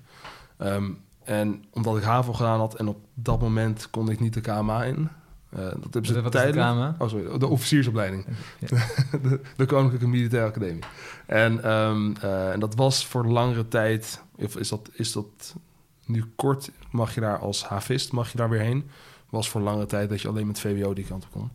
Dus toen was die weg voor mij uitgesloten. Ehm, dus toen nou, was het vrij snel... We gaan de burger weer in. Ehm, en eh, achteraf vind ik dat ook wel eigenlijk best wel een leuke, best wel, ja, best, best wel prima keus. Want op dat moment vond ik het lastig. Maar achteraf denk ik van ja, het is toch wel goed om. Ah, Het, he- het, he- het heeft even geduurd voordat ik weer gewend was eh, aan nou ja, hoe ga je met niet-militair. Nou, dit klinkt overdreven. Maar, Nee, maar dit is, dit wel, wel- een interessant punt. Want er zijn, er zijn bakken met films over gemaakt. Van mensen die terugkomen van, van missies. En dan eh, eh, niet helemaal lekker kunnen aarden of zo. En het En, is eh, ook wel meteen een, een setting die je kiest, toch? Want in een museum, hè? Ja, niet de weinig meest, vijandelijke contacten in. eh, mannelijke, eh, masculine omgeving, toch? Nee, nee, dat klopt. Eh, maar- Waarvan ik, ik de, het is een aanname, maar ik denk dat Defensie dat wel eerder is. Een masculine Abs- mannelijke omgeving. ja. absoluut, absoluut. meer, meer proteïne shakes gedronken daar dan, eh, dan bij ons. Ja. ja. ja, nee, dat is absoluut heel anders. Ehm, maar gezien de interesse in geschiedenis dacht ik, ja, dat... En, en omdat ik niet echt het idee had van, ik wil echt docent worden... dan dus dacht ik, nou, dan is dat wel een hele interessante insteek... om Mm. een totaal andere kant te zien van hoe je om zou kunnen gaan met geschiedenis. Ehm, maar ik vond het juist, moet ik zeggen, ten, nou ja, het was juist een ontzettend groot contrast inderdaad. Totaal geen masculine omgeving. Maar juist ook wel heel fijn, moet ik zeggen. Want dat het niet meer ging om, eh, ja, gewoon de Wie standaard. de Ja, grootste armen heeft. ja, precies dat. precies dat. Zeg maar al Ja. die... eh, Maar nu gaat het over wie Ik heeft, wie heeft de grootste boekenplank. Oh. ja. Ja, dus Ja. Het, het- ik moet zeggen, dat was wel een fijne... Ja, dat, het- ik heb natuurlijk ont, ontzettend goede band overgehouden met al die jongens. Maar wat ik wel lastig vind, en met name nu ik dan terugkijk... want eh, als het dan gaat over eh, het hebben van nou, een iets andere huidskleur, moet ik zo zeggen... Mhm, ja. Ja, dat was gewoon... ehm werktechnisch werd je natuurlijk niet anders behandeld. Want je, je, moet gewoon, je, je moet gewoon shit fixen. En dan is het goed natuurlijk. Dus dat is prima. Maar de dagelijkse grapjes over hè, waar is mijn portemonnee enzovoort. Nou, dat Serieus? ja, dat, dat, was, dat, dat is... Dat, wel- en dat is lastig, want op het moment denk je van... het hoort erbij en ik moet dit slikken. Want ik, ja, weet je, of tenminste, ik moet dit slikken. Ik denk er niet eens echt over na. Het hoort erbij. Ik wil hierbij horen. Boeien. En je bent eraan en, ja. Je, ja, en je doet zelf ook mee. En dan, heb, en dan sta je er eigenlijk niet bij stil. En ik denk pas dat voor mij was pas toen ik bij het museum kwam... dat, dat ik echt een soort... Ja, een, een soort holy shit. Zo kan het dus eigenlijk Ja, ook. wij hebben een, eh, een woordenlijst met dingen die je wel niet eh, Mag je wel, zeggen. mag zeggen. En, en Ja. sensitiviteit en diversiteitsdingen. Ja. En zo. Dus het loopt natuurlijk een beetje voorop in, eh, in, in dat hele andere debat. Van hoe ga je met geschiedenis en, en Ja. in een uitsluiting om en zo. Maar het, ik vind het best wel shocking om te horen dat je dat dus wel echt hebt meegemaakt ook. Ja. Ik bedoel, je zou toch denken dat we daar wel inmiddels van af zouden zijn gestapt. Maar, Maar en, en, en was daar geen corrigerend ding in? Een soort van strafcorvée of zo? Ehm, je hebt twee racistische grappen gemaakt en nu, Nu moet je je- twee, twee Ja, weken de of zo. Latrinedienst, ja. Nee, nou, het, het wel...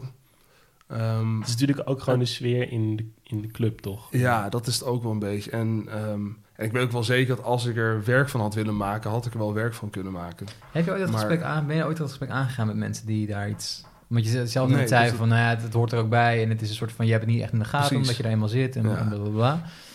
Maar- Dus ik, ik denk als ik, er, als ik er nu had gezeten... Dan, dan had ik mijn mannetje wel kunnen staan. Of wel kunnen staan. Ik had het toen natuurlijk ook kunnen staan. Maar dan had ik het nu wel gedaan. Maar op dat moment...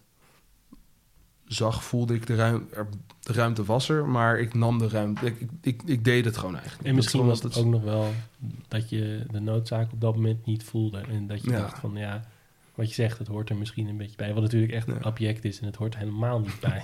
Toch? Nee, maar ja, ik, vind dat, ik vind dat dus wel interessant. Want het is inderdaad. Want enerzijds heb je inderdaad de, de no bullshit van. eh, hè, want je moet, je moet overal tegen kunnen. Van een beetje regen, gas, hetzelfde. Wat fuck zou je aan? Weet je, boeien, het maakt allemaal niet uit. Je moet overal tegen kunnen. Want dat is natuurlijk. En al helemaal. Als je een rode pet hebt, dan, dan voel je Ja, helemaal van. je, precies. Ja. Dat is gewoon, zet je hem op en dan voel je niet meer dat het regent, bij wijze van. Dat is een beetje hoe, hoe dat voelt op dat moment. Maar, ehm, en dat, en dat, ja, dat, dat, dat frikt natuurlijk ontzettend met, um, dat zorgt voor heel veel wrijving met dat hele, eh, met wel eigenlijk aan jezelf denken en kijken van, wat vind ik wel of niet oké. ja. Ehm, ja, dus dat, dus dat, dat, Maar het is toch dat- ook misschien een beetje te ver gechargeerd. En ik sta er wel echt van... Ja, ik kijk er van een afstandje naar. Maar toch ook gewoon... Het hele werk is toch ook niet echt heel autonoom zelf nadenken. Je moet toch vooral doen wat je gezegd wordt... binnen de setting van... ja, Die eenheid. het is, het is ehm, Zeg maar, eigen belang is er niet echt, volgens mij. Of wel? Ik heb wel het idee dat, dat ze wel proberen daar meer ruimte voor te geven. Ehm, door middel van bijvoorbeeld een geestelijk verzorger. Ja, Maar ehm, ja, ja en, wat, wat je, wat je zegt, ja, uiteindelijk het draait het ook om... Daar is natuurlijk ook de opleiding heel erg op geënt op het... het staat in teken van groepsbelang. Dus zeg maar, in een eigen belang moet je natuurlijk naar achter zetten... omdat natuurlijk het groepsbelang, dat staat, daar gaat het om. We moeten samen, moet je... Moet, dat is de uitkomst. daar huisje, moeten we natuurlijk huisje veroveren. Precies, En, ja. Het maakt niet uit hoe, maar daar Ja. zit de vijand in en die moet verslagen worden. Die Ja. moet eruit getrapt worden en dat gaan wij doen. Punt. Eh, Ja, en dan, dan eigen belang doet er dat op dat moment natuurlijk niet toe. Ehm, dus ik denk dat daar, dat daar langzaam wel meer ruimte voor komt. Dus dat, om die gesprekken wel aan te gaan. En tegelijkertijd is het natuurlijk wat dat is een beetje nou, een conservatieve organisatie... het misschien ook wel nodig heeft om die mindset niet te hebben. ja want ik kan me ook lastig. voorstellen dat als je leiding moet geven aan... Wat is het? 20, 30 mensen die allemaal gaan vragen... Maar, Maar hoezo, meneer- waarom? Ja. Waarom zitten we hier? Wat Ja. doen we hier? En hoezo? Ja, precies. Ja. Nee, dat, dat Dat schiet ook op. niet? Nee, dan ga je dat huisje nooit veroveren. Natuurlijk. Ja. Dan, jongens, nou, ik Ja, het maar uitleggen. precies. PowerPoint-presentatie erbij. Daarna gaan Flip we. overboard. Ja. En Ja. dan met die, met die post-itjes, toch? Allemaal een soort van kernzin op het bord. En, dan- En wat voelen jullie hierbij? ja. Maar nu even eh, iets, iets heel anders. Jij bent eruit, hè? Ja. Heb je nog ideeën om ooit nog terug te gaan? Of denk je, dit is echt een soort van gesloten ding? Nou, there, done that. Nou, ehm, nou ja, eigenlijk ehm, het, op het moment toen, toen ik eruit ging, dacht ik nou van, nou, klaar. is gewoon, weet je wel, studeren, andere kant op en dan eh, laat ik het achter me. Maar ehm, ik ben natuurlijk achtergekomen dat ik het helemaal niet achter me kon laten en dat ik eigenlijk nog steeds heel erg leuk vind. Dus, dus het komt nu terug natuurlijk in mijn... ik, ik doe nu liberal arts and sciences op de Unie. Ja, En eh, een hele brede studie. Eh, maar je hebt daarin de mogelijkheid om dan ja, een bepaalde hoofdrichting te kiezen. In mijn geval is dat internationale betrekkingen in historisch perspectief. ja, eh, geschiedenis van internationale betrekkingen. En dan met als kernrichting conflict, geweld en veiligheid. Nou, dat zit dus toch weer best Ja, wel erg in de Ja. richting. Ehm, dus dat eigenlijk als eerste. En ten tweede ben ik bezig met, eh, ehm, of heb ik in ieder geval gesolliciteerd op een functie weer bij Luchtmobiel als reservist operationele capaciteit. En dat betekent eigenlijk dat jij, eh, of dat ik, dat is alleen maar voor mensen die bij een bepaalde bij Luchtmobiel ge- gediend hebben. ja, Die kunnen dan daar weer te werk gesteld worden. Of eh, aan de hand van wat ze gedaan hebben. Dus eh, als stel je bent sergeant geweest, instructeur op een bepaald wapen, dan nou, kan je, kunnen die kwaliteiten weer in dienst. opnieuw ingezet worden. Precies, ja. In mijn geval, ja, als soldaat. ehm, nou, er zijn genoeg mensen die kunnen wat ik kunnen, zeg maar, als soldaat.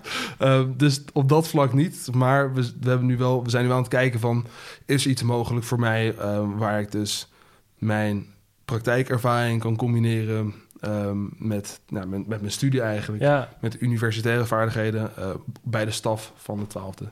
ja want is Defensie vindt natuurlijk ook vindt het natuurlijk alleen maar vet als jij in een of andere. Want, je hebt, want, want ik hoor altijd dat er juist eh, tekort is aan een beetje wat hogere eh, mensen, toch? Juist. Ja, ja en op, op zich gaat dat volgens mij ook best wel goed. Nou, het is natuurlijk wel waar wat je zegt, want ze hebben nou, eigenlijk niet voor niets die opleidings... eh Ja, die weer naar van- beneden, ja. naar beneden geschroefd, zodat er weer meer mensen toekomen. Ehm anderzijds is er ook een proble- probleem met het behouden van mensen op uh, met name de soldaten. Nou, daar ben ik natuurlijk een sprekend voorbeeld Ja, van. precies. Maar mensen die uh, als soldaat zijn binnengekomen, hoe hou je die nou langer vast? En uh, je hebt natuurlijk veel, ontzettend veel campagnefilmpjes tegenwoordig. En Defensie is ontzettend erg aan het promoten. Um, maar ja, ze moeten wel een manier vinden om mensen wat beter vast te houden. Ja. Um, ik wilde ergens naartoe werken. uh, en, um, uh, oh, en uh, het andere wat ik eigenlijk waar ik ook nog over na zit te denken is, um, je hebt ook iets als Defensity College. Dus dan kan je als werkstudent kan je te werk gesteld worden bij Defensie en dan kan je aan de hand van je studierichting projecten draaien bij specifieke onderdelen. Dus um, dan zou ik bijvoorbeeld bij de inlichtingen kunnen kijken of bij de staf van luchtmobiel. Um, ja.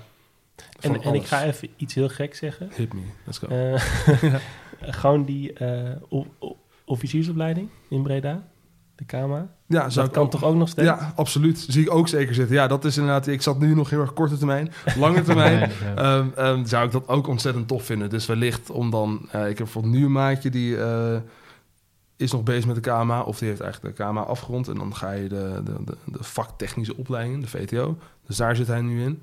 En als dan weer die verhalen hoor, denk van, oh, dat is heel tof. ja, dat wist ik wel. Oh, ik, dus, had ook, dus ik dat... had ook iets ge ooit gelezen dat je dan dat er een soort van toren is of zo. En als je dan de officiersopleiding van voor de, voor de luchtmobiele brigade gedaan, zo, moet je daar met een blinddoek af in het water springen of zo. En toen dacht ik ook, oké, okay, I'm out. Dit is,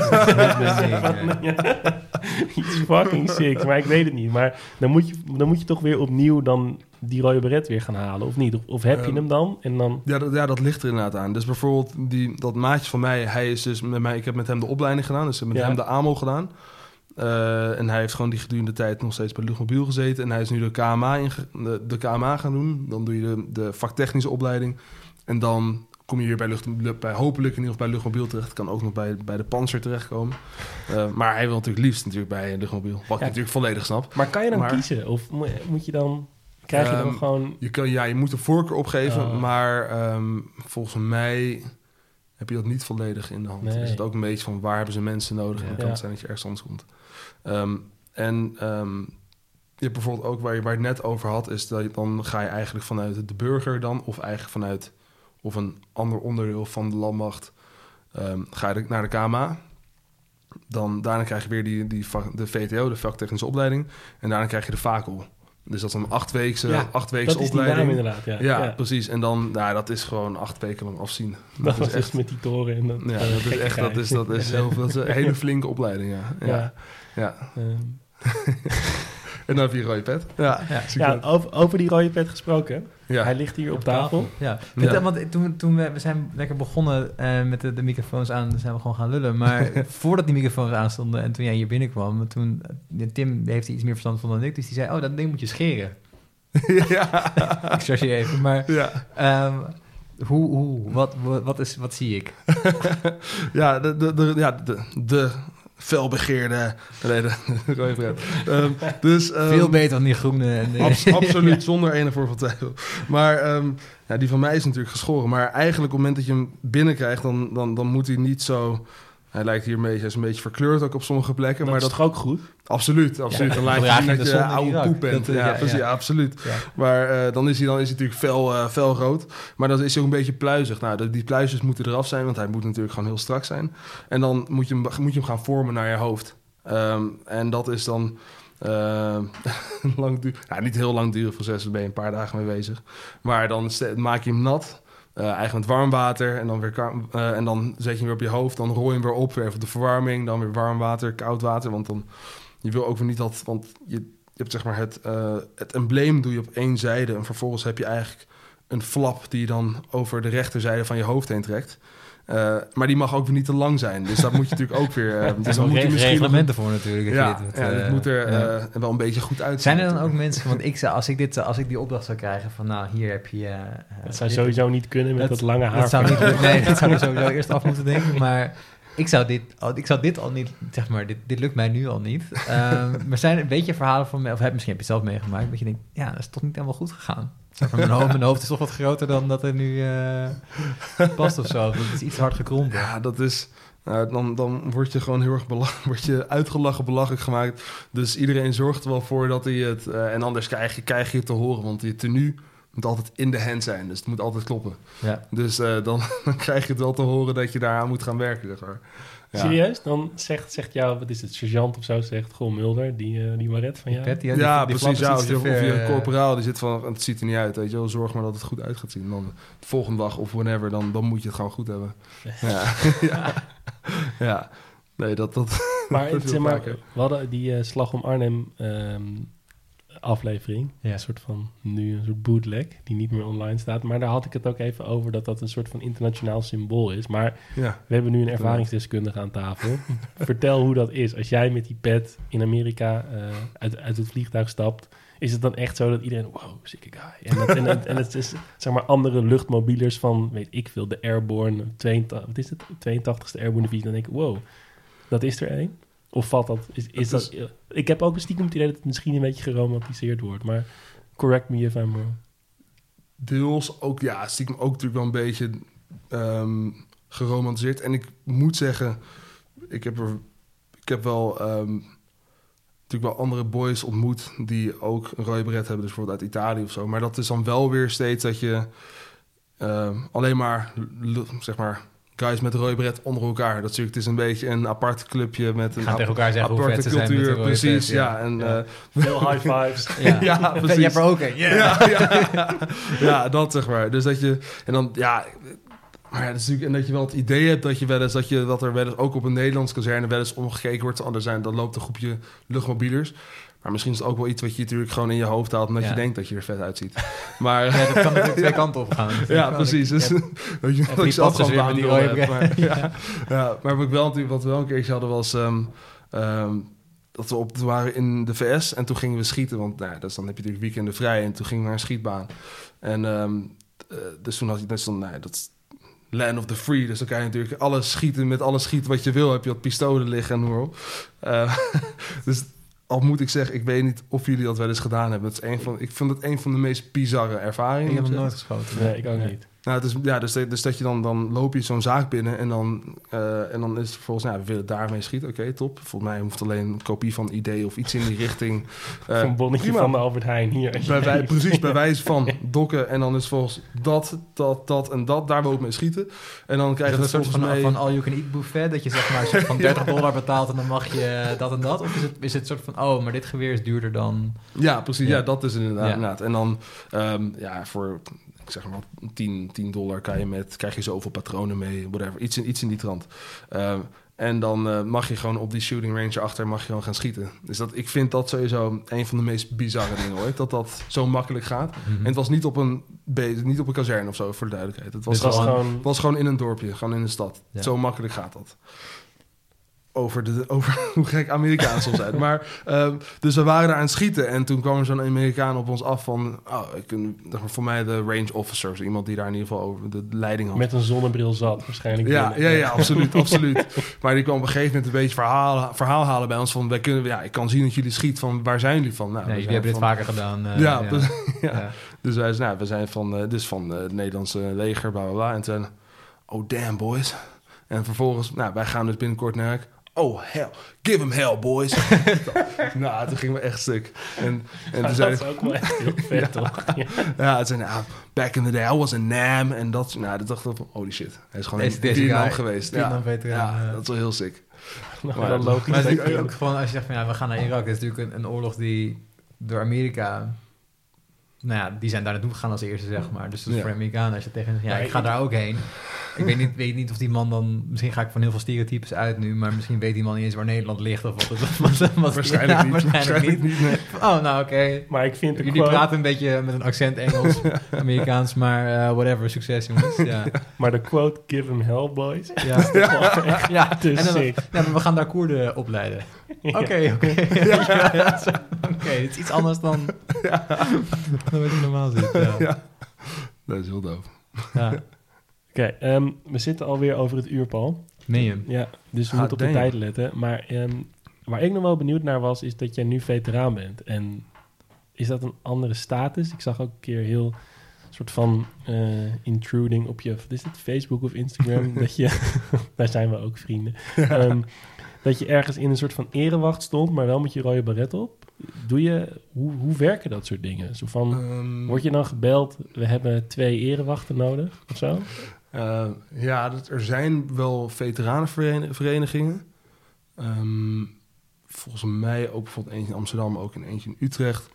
Ik moet zeggen, ik ben er niet allemaal niet echt actief in of iets in die trant. Ehm, en dat was bijvoorbeeld op een eh 4 mei herdenking. Ja. Eh, in Bussen was dat toen, omdat ik in Bussen ben opgegroeid, of in Aarde eigenlijk. oh, ja. Eh, dus daar kon ik toen staan via via, maar dat was ging en daar heb ik ook een keertje een speech gegeven, dus over dat ik op uitzending was geweest, of ben geweest. Ehm, en ehm, maar dat was eigenlijk niet, dus dat ging eigenlijk ook een beetje, nou ja, het was een beetje toevallig eigenlijk dat het zo gebeurde. Ik moet zeggen dat daar weinig, ik in ieder geval heel weinig van ervaren heb. Dat er een soort community is of zoiets. Het is wel natuurlijk wel die oude jongensspreking natuurlijk wel ja, tuurlijk. maar niet naar mijn weten in ieder geval. Maar misschien heeft het ook een beetje te maken met dat, dat op het moment dat iemand denkt aan een veteraan, denkt iemand natuurlijk aan eh, een Een of andere... man in een rolstoel. Ja, ik Ja, heb meteen het oprecht, beeld waar jij het er wel eens over gehad hebt. Dat je, dat je bij de, de John Frost-brug... Ja. Daar, daar, zeg maar, iedereen die daar gevochten heeft, nog, of iedereen die daar nog van Ja. over is nu, zeg maar, en hun kinderen daar zijn, daar zijn en dat Ja. gewoon iedereen is toch wel richting de 70, 80 plus of zo. 90. 90 plus. Ja. Ehm, Maar jonge guys die dan, zeg veteraan maar, zijn. jij ja. bent volgens mij net jonger dan wat wij zijn. Ja, ja, dat kan ook natuurlijk. Ja. Ja. ja, dus ik denk dat daar is zeker ruimte voor verbetering. Maar ik heb er niet, ik heb er zelf ook maar, het misschien ook, het ligt ook aan mezelf dat ik er zelf nog niet echt iets voor, voor heb ondernomen. Misschien ligt het ook Ja. een beetje aan mezelf. Ja, maar het is wel toch dat je... Ik weet niet, je, ik ben al een aantal keer in, in Engeland geweest... in het kader van mijn vorige baan. En dan merk je wel dat er gewoon op kazernes en plekken... best wel respect is voor veteranen. Ook maatschappelijk misschien wel. En is dat in Nederland... Ja. Zeg maar, dat, dat is toch ook in Amerika, dat hele, wat je net zei, give them hell boys. Maar dan ook als er een your komt, gaat iedereen opstaan. en shit, Ja. weet je toch? Ja, maar dat is misschien een andere Nederland toch, toch echt minder, denk ik. Ja. Ik bedoel, als, als ik, weet je, je ziet wel eens jongens in, eh, in, in uniform lopen en zo, of in de trein zitten, dan denk je, ja, ja, moet dat? weet, je, weet je wat? Terwijl in Amerika zouden er meteen twee F-16's bijkomen en het volkslied zou gezongen worden en dit en dat. Ja. Ja. Dus in Nederland is het, ehm, ja, wat is de reactie die mensen zeggen, of die mensen jou geven als je zegt van, nou, ik heb, eh, ik heb in Irak gezeten. Ik- Voor het Ehm, koninkrijk. Ja. Ja, Voor het land, in het landsbelang. ja. Nee, ehm, dat- eigenlijk altijd, altijd heel positief wel, moet ik zeggen. Ja? Mensen, mensen reageren eigenlijk... Het is altijd wow, heftig. En eh, die schrikken als dan zeg Irak. En dan, ja, dan vervolgens les gegeven, bla. En dan, oh, oké. Maar nog steeds heftig, ja, oké. Nou, dus dat, dat is meestal. Ehm, maar over het algemeen wel positief, wel tof. En eh, ja, ik heb wel eens natuurlijk over nagedacht van... Ja, is het niet, zou het niet beter zijn zoals het is in de VS? Of tenminste, zou dat niet toffer zijn als militair zijn... dat je praktisch op handen en voeten gedragen wordt... maar denk dat de nuchtere Nederland- Nederlandse manier wel beter is. Want het is natuurlijk in de VS... Je moet sowieso niet veel vergelijken met de VS... maar meer dat dat is een beetje een, een, denk ik, een iets ongezondere situatie in de VS. Hoe Ja. we Ja, ergens vastklampen aan belang. En ja, ja. voor de flag en weet ik wat zo'n shit allemaal roepen. Ja. Ja. Dus ik denk dat Nederland, wat dat betreft in Nederland, denk ik op zich dat wel netjes is. gezonder, Ja. sceptisch, cynisch is of zo. Dan, Ja, eh, gewoon, ja. lekker gewoon een beetje nuchter. eh ja. Ja. hou ik wel van. Ja, bu- buiten het feit dat ze dan misschien naar, jou toe nog een soort van... Oh, dat is echt heel heftig en interessant en indrukwekkend dat je dat gedaan hebt. Maar Ja, dan niet per se het hele militaire apparaat of soort... eh, op handen en dat, dat is onze dragen. identiteit Ja, nu geworden, zeg maar. Wat, eh, ja, precies dat. Ja. precies dat. Ja. Mag ik nog een laatste vraag stellen, Tim? Zeker, Paul. Ik ga, lekker, ik ga een lekker Ja. brede, grote vraag stellen. Want je, je noemde net dat je... ehm, hè, je hebt dat artikel geschreven wat je teruglas en dacht... Shit, wat heb ik geschreven? Eh, maar er stonden wel een paar vragen in. En heb je voor jezelf nu die van, van waarom zijn we hier en wat, eh, hoe zit het hier eigenlijk en wat, wat, wat doen we? Heb je daar voor jezelf antwoord op kunnen, eh, kunnen krijgen? Of is dat nog steeds omdat je denkt, oké, ik heb mijn tijd daar gehad en ik heb daar heel veel van meegenomen en ik heb, ben teruggegaan en ik heb een heel ander perspectief op dingen. Ik heb nu ook weer dingen bij meegenomen. Eh, en die vragen zullen er altijd blijven? Of heb je het wat voor jezelf wat meer afgesloten? Goeie vraag. Ja, Ja, dat is, mijn werk. ja. hè. Ehm, ja, ik, het is nog wel een beetje een... Ik heb er sowieso helemaal vrede mee, eigenlijk. Dat, dus dat is niet alsof het nog een soort... Iets van, ah, ik moet daar nog iets van vinden. Ehm, echt een antwoord heb ik nog niet voor mezelf. Ehm, dus, maar, ik heb wel, maar wat ik eigenlijk juist wel weer leuk vind... want dat zet me juist ook weer toe... want ja, ik ga niet voor niets wat meer deze richting in Mhm. van internationale betrekkingen. Juist omdat ik het gewoon heel interessant vind. Van hoe werkt het nou echt? Wat is nou, hoe werkt het nou echt? Maar ja, dat is nog steeds dat is natuurlijk onbegonnen werk. Om het echt te weten. Maar ehm, ik hou me er eigenlijk nog... Ik hou, misschien, misschien moet- het is nog... It's an ongoing investigation. Misschien Ja. is dat het dan. Nee, dat, ik ben nog steeds eigenlijk bezig met... Ja, ondervinden van hoe... Ja, de situatie is gewoon mega complex. En het is niet... Het is deels in het lands belang, of tenminste deels eh, ben je de belangen van de staat aan het behartigen. Ehm, en tegelijkertijd is het ook maar de vraag of het zinvol is. En ik denk dat dat, wat dat betreft, het is, het is niet echt een ja of een nee antwoord. Misschien is het Nee. juist wel leuk dat ik er nog lekker lang over na kan. eh. Nee, abso- ja, absoluut. Dingen zijn soms ook Je gewoon bent bijna een complex. echte historicus geworden. Ja. Ja, je hoort erbij, je hoort erbij, Niels. Ja, ja, dingen zijn natuurlijk ook gewoon nu genuanceerd en complex. En zeker Ja. dingen als nou ja, oorlog en, en, en missies. En eh, zeker in, in, in dat soort gebieden waar je net ook vertelde over de Irakezen en de Koerden... die dan één keer uit het niets met elkaar in de clinch liggen. Nou, niet uit het niets. Ja. Daar honderd jaar geschiedenis in. Maar die dan op het moment dat jullie eraan komen met elkaar in de clinch liggen. Ja. Ja, dan kom je natuurlijk niet, niet zomaar, eh, zomaar uit. Ja. Nee, daarom. Ja, en ja, het is natuurlijk ook, ja, je kan het, ja, ook de, de, gewoon gewoon de, Soenieten, Shiiten, of de invloed van Iran. Er zijn nog zoveel andere factoren die erbij, misschien olie. Ja, er zijn nog echt, ont- er zijn zoveel factoren wat het gewoon, eh, ah, er zou bijna een studie van kunnen maken. Vet. Ja. Bedankt. Ja, Jullie eh, bedankt. Wil jij Ja. nog, iets, eh, nog iets kwijt? Of, eh, nou, nee, ja, als, als mensen vragen hebben, stuur gerust een bericht. Ja, ja, ja, tuurlijk, Niels, ja. Wij kennen Niels al wat, eh, iets langer. En, eh, bijzonder eh, innemende en vriendelijke jongeman, zoals jullie gehoord hebben. Maar ook zeer toegankelijk. Dus En stuur je vond, het vraag. echt, ik vond het echt leuk. Ik vond Ja. het echt vet. Het is, Ja. dit, dit is echt iets waar je niks over hoort of zo. Toch? Van, je ziet dan op het journaal van... Oh, Nederland stuurt dat en dat naar die plek. En die Ja, er legeronderdelen iemand, gaan iemand is er dan tegen. Ja, en dan is er weer oké. een, een, een soort van debat ergens in de Tweede Kamer. Gaan we wel, gaan we niet. Maar je hoort nooit echt soort van het verhaal van die mensen. Ja, en ook, ik, ik ben daar geweest. ja, Ja. Ja, ik niet jij natuurlijk, maar ik deed jou even na. Ja. Nou, dat is ook voor mij is het ook heel tof om hier te mogen zitten. Het is voor mij ook weer, ja, het is alweer een paar jaar geleden, dus het was ook echt even denken van, wat heb ik ook weer allemaal precies gedaan? Want ik geef normaal alleen maar als mensen naar vragen is alleen binnen één minuut antwoord van mensen. op- Nou, dus dat ik, wat ik al heb gezegd. Maar eh, dat is het normaal. Dus nu was het weer even oude berichten bij elkaar gesproken, een uitzendingsboekje wat ik heb meegenomen, mijn baret en het is weer een beetje aan herinneringen ophalen. Dat is leuk. Dus de volgende keer als mensen Ja. dan vragen van eh, wat heb je nou gedaan, dan kan je ze gewoon verwijzen podcast. Dan kan je nu de korte versie geven. ja, Als je een uur de tijd hebt, dan eh, zit het zo en zo. Ja, ja bedankt voor je, voor je tijd Niels. En eh, zoals ze in Amerika zeggen, thank you for your service. Jullie bedankt. Paul, wat hebben we druk gehad, hè? We mogen bijna met vakantie Tim. Zo, ik Ja. ben er wel een beetje aan toe. We hebben hard gewerkt denk ik. hè? Ja, het seizoen zit erop. Ja, we hebben denk ik een heel mooi seizoen eh, gedraaid. Hoogtepunten, Louter hoogtepunten. lachen en traan aan onze kant, maar vanwege de, de, de, de lachen en traan aan onze kant, maar alle gasten die we te gast hebben gehad, was natuurlijk allemaal prachtig. Ja, eh, voor nu even geen nieuwe uitzendingen meer. Nee, dit was de laatste. Check wel onze Instagram en Facebook. Ja. Hou ze in de gaten. Check ook onze petje af. Altijd goed. Ehm, want, Paul, Ja, er komt iets heel vets jullie kant op. we gaan nog niet zeggen wat. Wat is, maar eh, ja, Hou het wel gewoon in de gaten. Houd het enorm in de gaten en eh, hopelijk kan je er binnenkort ook gewoon niet omheen. Groetjes thuis. Groetjes thuis.